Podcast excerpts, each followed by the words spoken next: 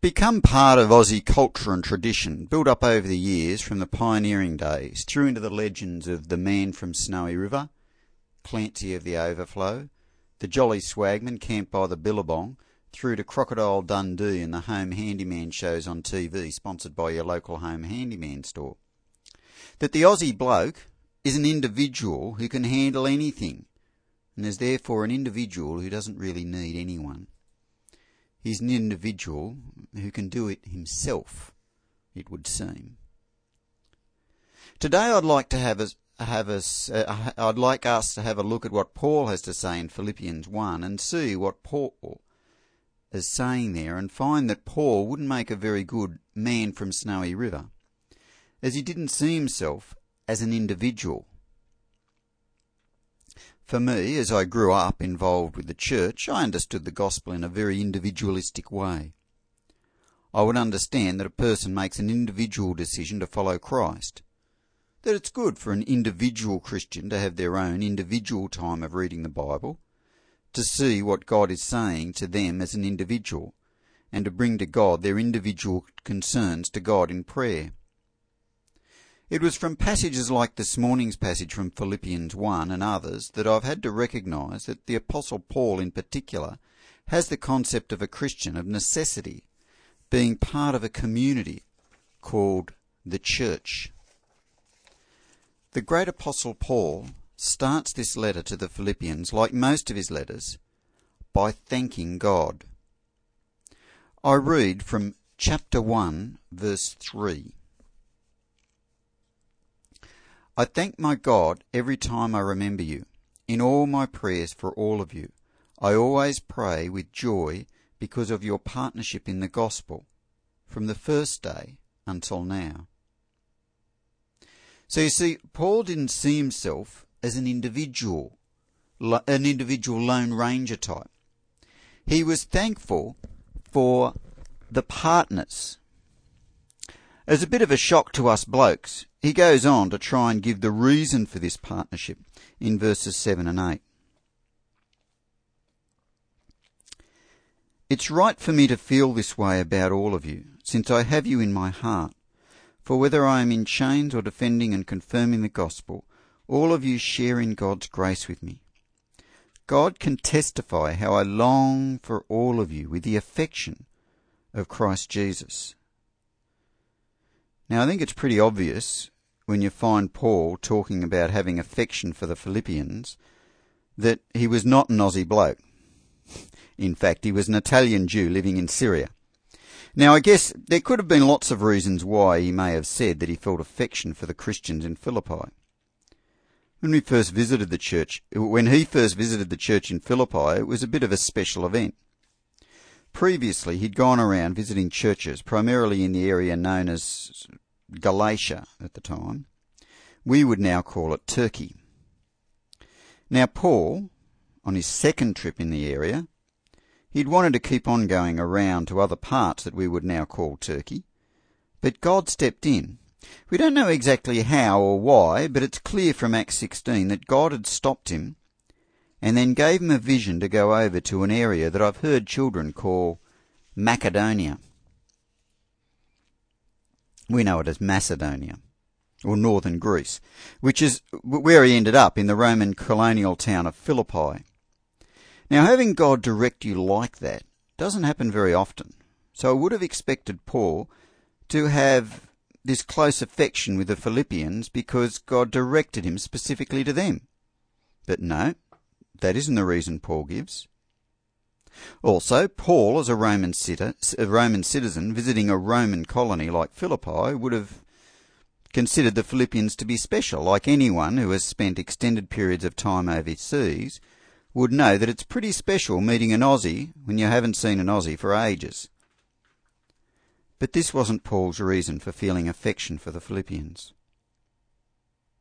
Paul was the founding father of the church in Philippi, having first visited the church when it was nothing but a few women meeting out in the paddocks for prayer and sharing the gospel with their first converts. But no, it was not any fatherly affection that Paul was feeling this time. Was it because they were some kind of super good people? Well, no, because in verse 6, Paul describes them as being a work in progress. God is still working on them, just like he is still working on all of us. Well, the reason Paul gives for this affection is in verse 7. He says, "It's right for me to feel this way about all of you, since I have you in my heart. For whether I am in chains or defending and confirming the gospel, all of you share in God's grace with me." Paul's affection for the Philippian church came simply because they too had experienced God's grace. Of course, this is true for all Christians, isn't it? All Christians have experienced and acknowledged God's great gift to us in rescuing us through the death of Jesus. So Paul calls us partners in the gospel. That's no doubt what he meant in verse 6 by God starting a good work in them. They turned to trust in Jesus, and now God is working in them, just like he's working in each of us. So it doesn't matter if you have no other reason or anything else in common or any special calling towards the rest of us.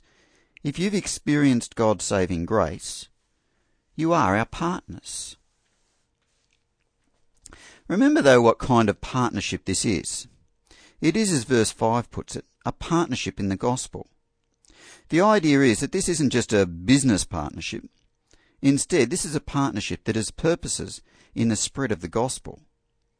So this again draws it right away from any kind of question of whether we have anything in common for us to be partners. As people who have experienced God's grace, we are partners in telling people about it. Not primarily as an opportunity to discuss hobbies we might have in common, or the work that we have in common, but as a partnership in the gospel.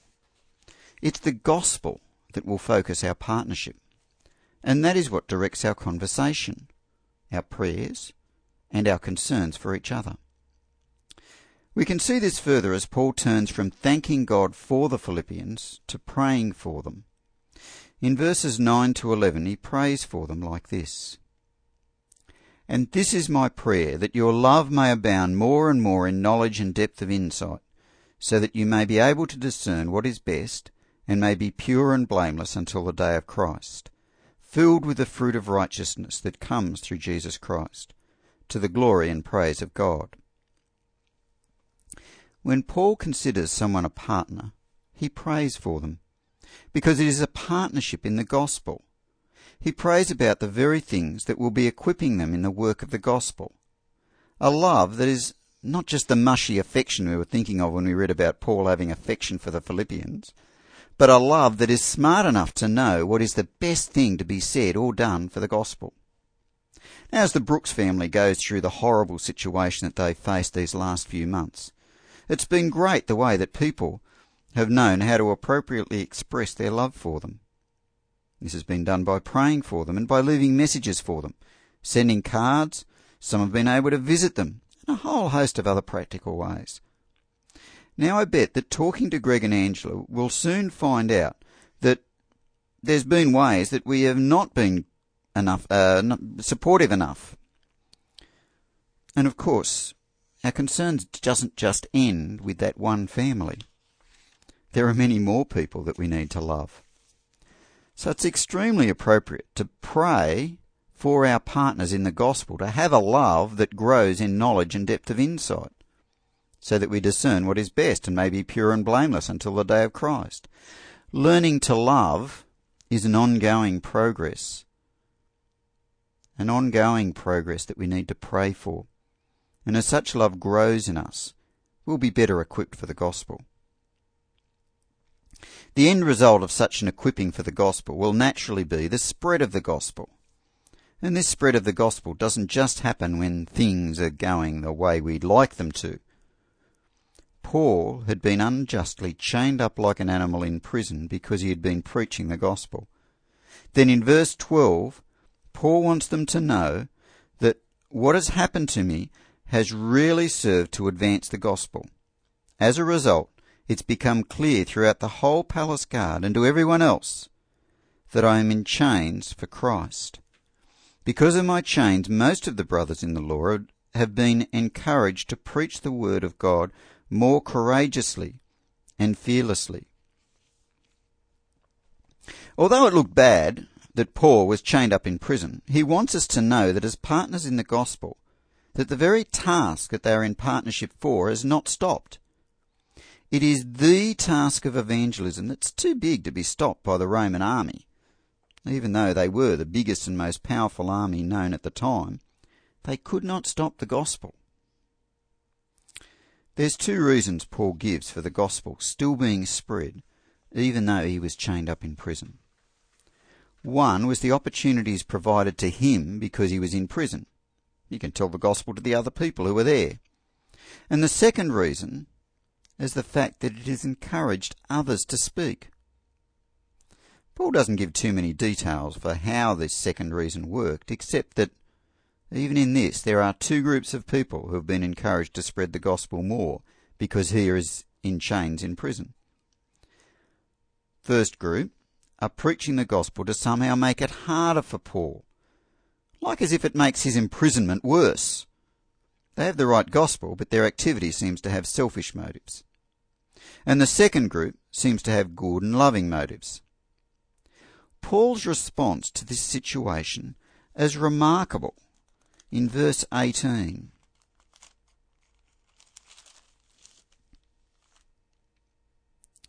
"But what does it matter? The important thing is that in every way, whether from false motives or true, Christ is preached. And because of this, I rejoice." Paul's reaction is to rejoice that both groups of people are sharing the gospel. Note that Paul isn't talking about people who preach lies about Jesus or who twist the Bible to say things that aren't true. Elsewhere, Paul makes it very clear that such people need to be stopped. Instead, this is about motives. If I'm here with selfish motives trying to make myself look good, yet I still preach the gospel, Paul is happy. Greg Bennett was originally going to preach this sermon, and one line I remember he gave about this was, "You can't tell me that at some time, some of the people we've had getting up to preach haven't been preaching with wrong motives." I hope I haven't dobbed Greg in for that, but what Greg was referring to was not that there was any false teaching being preached, but that some may have had selfish motives, perhaps trying to make themselves look good when they were preaching. The Apostle Paul says it doesn't matter so long as the truth of the gospel is being proclaimed. Paul's priority is for the gospel to be proclaimed. Never stop yourself nor anyone else from preaching the gospel, even if they do have the wrong motives. Instead, encourage them to be faithful to what God's word says, and pray that God will humble them gently. The plot thickens, though. Paul's priority is for the gospel to take effect in his partners' lives, and this is seen to be larger than life. Remember that we saw in verse 17, the people who are preaching the gospel out of wrong motives are somehow causing Paul's imprisonment to be worse. Now listen to what he says next, from partway through verse 18. "I'll continue to rejoice, for I know that through your prayers and the help given by the Spirit of Jesus Christ, what has happened to me will turn out for my deliverance. I eagerly expect and hope that I will in no way be ashamed, but will have sufficient courage so that now as always Christ will be exalted in my body, whether by life or by death. For to me to live is Christ, and to die is gain. If I am to go on living in the body, this will mean fruitful labour for me. Yet what shall I choose? I do not know. I am torn between the two. I desire to depart and be with Christ, which is better by far, but it is more necessary for you that I remain in the body." The implication is that even if the people who are sharing the gospel for the wrong reason cause his death, Paul's concern will not even be for his own life. I've heard of some people who have been threatened or, threatened to be killed for preaching the gospel. Stop preaching or we'll kill you, has been the threat of the persecutors. The preacher's reply has been, "Are you threatening me with heaven?" Similarly, Paul is quite happy if he dies because someone is preaching the gospel. Paul was not feeling suicidal. He just knew that telling people the gospel is more important than life itself. Paul comes to a conclusion to look forward to life, but the reason for looking forward to living on is because of his partnership in the gospel with the Philippians. Look at verses 24 to 26. "It is more necessary for you that I remain in the body. Convinced of this, I know that I will remain, and I will continue with all of you for your progress and joy in the faith, so that through my being with you again, your joy in Christ will overflow on account of me." Paul seems to be so keen on the gospel taking hold in the lives of the Philippians that he is even prepared to put heaven on hold, so to speak, so that he can encourage the Philippians. When he says that he'll continue for their progress and joy in the faith, he's using the same word as he used back in verse 12 for advancing the gospel. Paul wants the gospel not just to be proclaimed, but to take hold in the lives of his partners. Is that what you want for your partners in the gospel? Let's first remind ourselves that we're not a bunch of spiritual individuals. Instead, you are partners simply by the fact that God has been good to you and to others. So you are partners with the rest of us, partners in the gospel, partners in telling others about God's great grace. You may have heard of the word fellowship. It's become a bit of a cliche in so many circles, both inside and outside the church. Well, the word has been translated here as partnership, but in older translations, it's translated as fellowship. Now, I've been in some places where they've talked about having fellowship when all that's happened is they've sat around gossiping. Gossiping is sin and is therefore the opposite of fellowship. Paul's understanding of fellowship is not sitting around talking about the football either. That may be great friendship on something that you have in common and therefore good. But it's not a partnership in the gospel, which is what Paul understands here as fellowship. Let's have our conversations reflecting that we have a partnership in something that's far greater than our interests or our jobs. But we have a partnership in the gospel. Of course, in reality, the pioneering Aussies that tries to take on the wild by himself will inevitably end up quite lonely. It is a comfort that we do have each other, and we can therefore thank God for the fact that we do have each other. Can I suggest that if you find it hard to pray for each other, that a great place to start is to thank God that we do have each other. Like for Paul, it will soon grow into prayer for each other. Start perhaps with the people in your Bible study group. Even if they have different hobbies to you, you have the gospel in common. Then try the wider church community. And don't forget the missionaries as our partners too. After all, Paul wasn't living in Philippi when he called them partners in the gospel. We can be thankful for what God is doing through the Lucans and the Applebys and the Parkers and Karen Laird and other partners that we have like that. As we pray for each other, we may soon become aware of the ministry that each of us has. It's been a great encouragement in praying for the Brooke family to be reminded by Greg and Angela of the opportunity they have been having in sharing about Jesus in so many different ways. Yet others here have had opportunities this week too. Let's encourage each other now over a cup of tea or coffee by using the opportunities to find out the ministries each of us have in sharing the gospel. How is the gospel going with your family, your workmates, or anywhere else for that matter? The gospel opportunities may appear to have been missed, but let's not be discouraged. Instead, It will be a great opportunity to pray for each other during the week, so that our love may grow in knowledge and depth of insight, so that you may be able to discern what is best and may be pure and blameless until the day of Christ. We'll pray now, but before I lead us, I'd like you just to stop and take a look around you at the people around you here in this building, so that you know who you'll be praying for, who we'll all be praying for. Okay. Father, we do thank you for the partners in the gospel that we have here. We thank you that we have such a great common ground of having experienced your grace to us through Jesus. We thank you for the opportunities that you have given each of us. We know that we may not have taken each of those opportunities as we should have, and that we may not have shown your love as we should, and for this we ask for your forgiveness. Father, we pray now for each other, the people who we've just noticed that we're sitting in this building with.